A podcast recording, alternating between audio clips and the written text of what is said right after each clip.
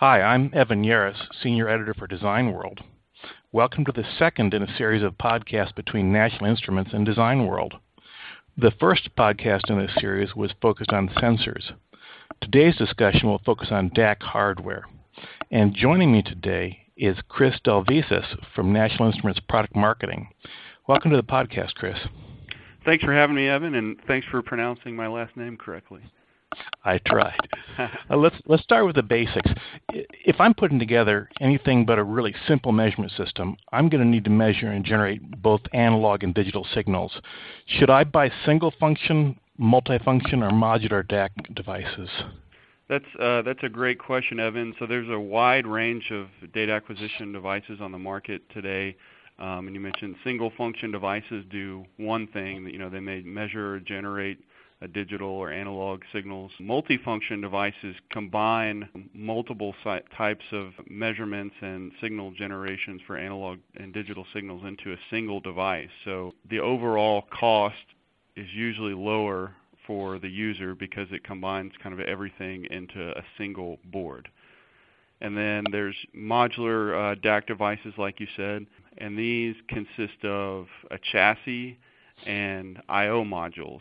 And these are nice because they give you much more flexibility and scalability. So by flexibility, I mean you can you can pick exactly the I/O modules that you need and place them into the chassis, um, and so you can have um, the exact number of channels that you need. So if you need only a couple channels and a couple different measurement types, you can choose a, ca- a chassis that only fits a few modules or if you need many different channels and many different measurement types, you can pick one up to 10 or 15 or 18 um, different slots for modules. So you have a lot more flexibility with a modular system.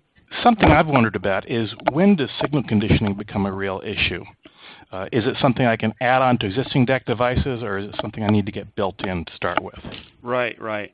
And so signal conditioning is very important because um, oftentimes the signals coming off of sensors are too difficult or dangerous to measure with a DAQ device. So uh, the signal conditioning is the circuitry that essentially conditions the signal into a form that's readable by the DAQ device or the analog to digital converter inside of the DAQ device. So, for example, if you're measuring a thermocouple, in order for it to accurately be measured, it requires amplification, filtering, and cold junction compensation.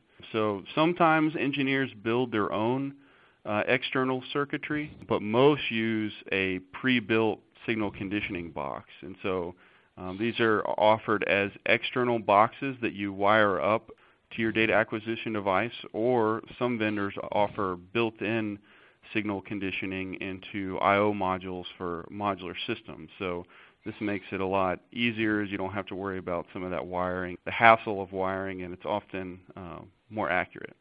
One of the specs when I've looked at DAQ devices that seems really important is sampling rate. Now, I remember the Nyquist theorem back from the old days in college that said the sampling is twice the highest frequency of the signal. Is that still the rule of thumb for DAQ devices, or do you need to uh, choose some different value?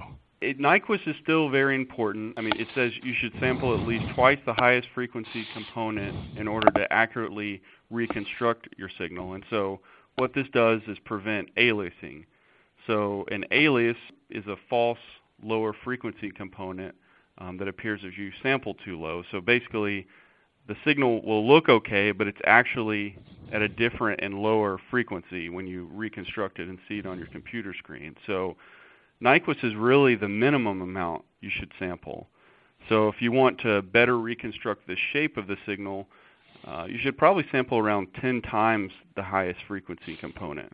So I can give an example. Let's say we have a, a 1 kilohertz sine wave.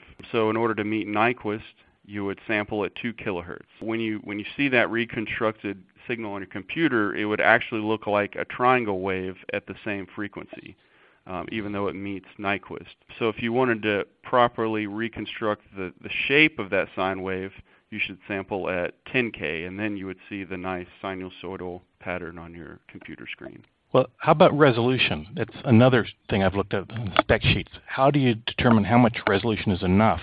And is more always than better when you're looking at resolution, you should consider kind of the smallest change in voltage that you need to detect.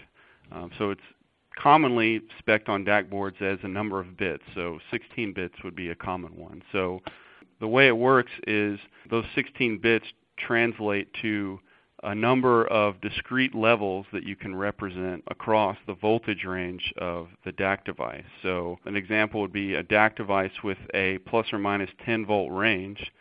Um, so if we had a device with 12 bits of resolution, that would mean there's 4,096 evenly distributed levels across that range, and that would mean um, um, um, we could detect a 5 millivolt change. But if we had a, a DAQ device with a higher resolution, so 16 bits, that's 65,536 levels we can represent. Um, so we could detect a much smaller 300 microvolt change. And so when you're when you're choosing resolution, you know, higher is better in in some cases because you can detect that smaller range, but usually it's a trade-off between your sampling rate and resolution. So many times higher resolution devices have slower sampling rates or faster sampling rate devices have lower resolutions. Is accuracy directly related to resolution? And uh, how do you determine the absolute accuracy of a measurement system?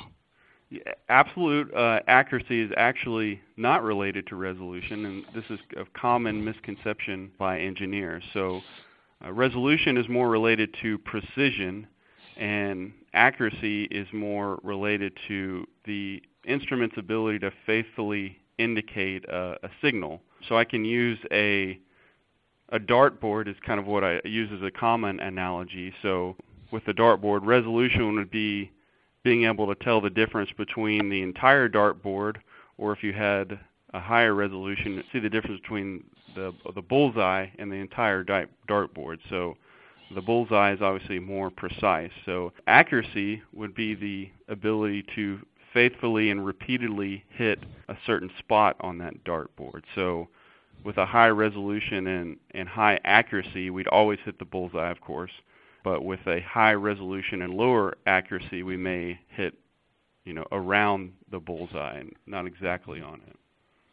Hmm. Sounds like choosing DAQ equipment is pretty much a matter of knowing what you're measuring and getting equipment that meets that requirement.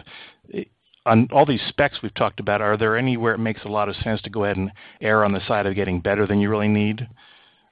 Yeah, I mean, you know, it, it always uh, depends on your application, um, and so it's very important to understand some of the things we've talked to today about, and understanding what you're measuring, and you know what the the sampling rate you need and resolution you need and accuracy you need and that'll help you choose the most cost effective system for you. And then definitely if you need more flexibility or scalability uh, you should go with a modular system.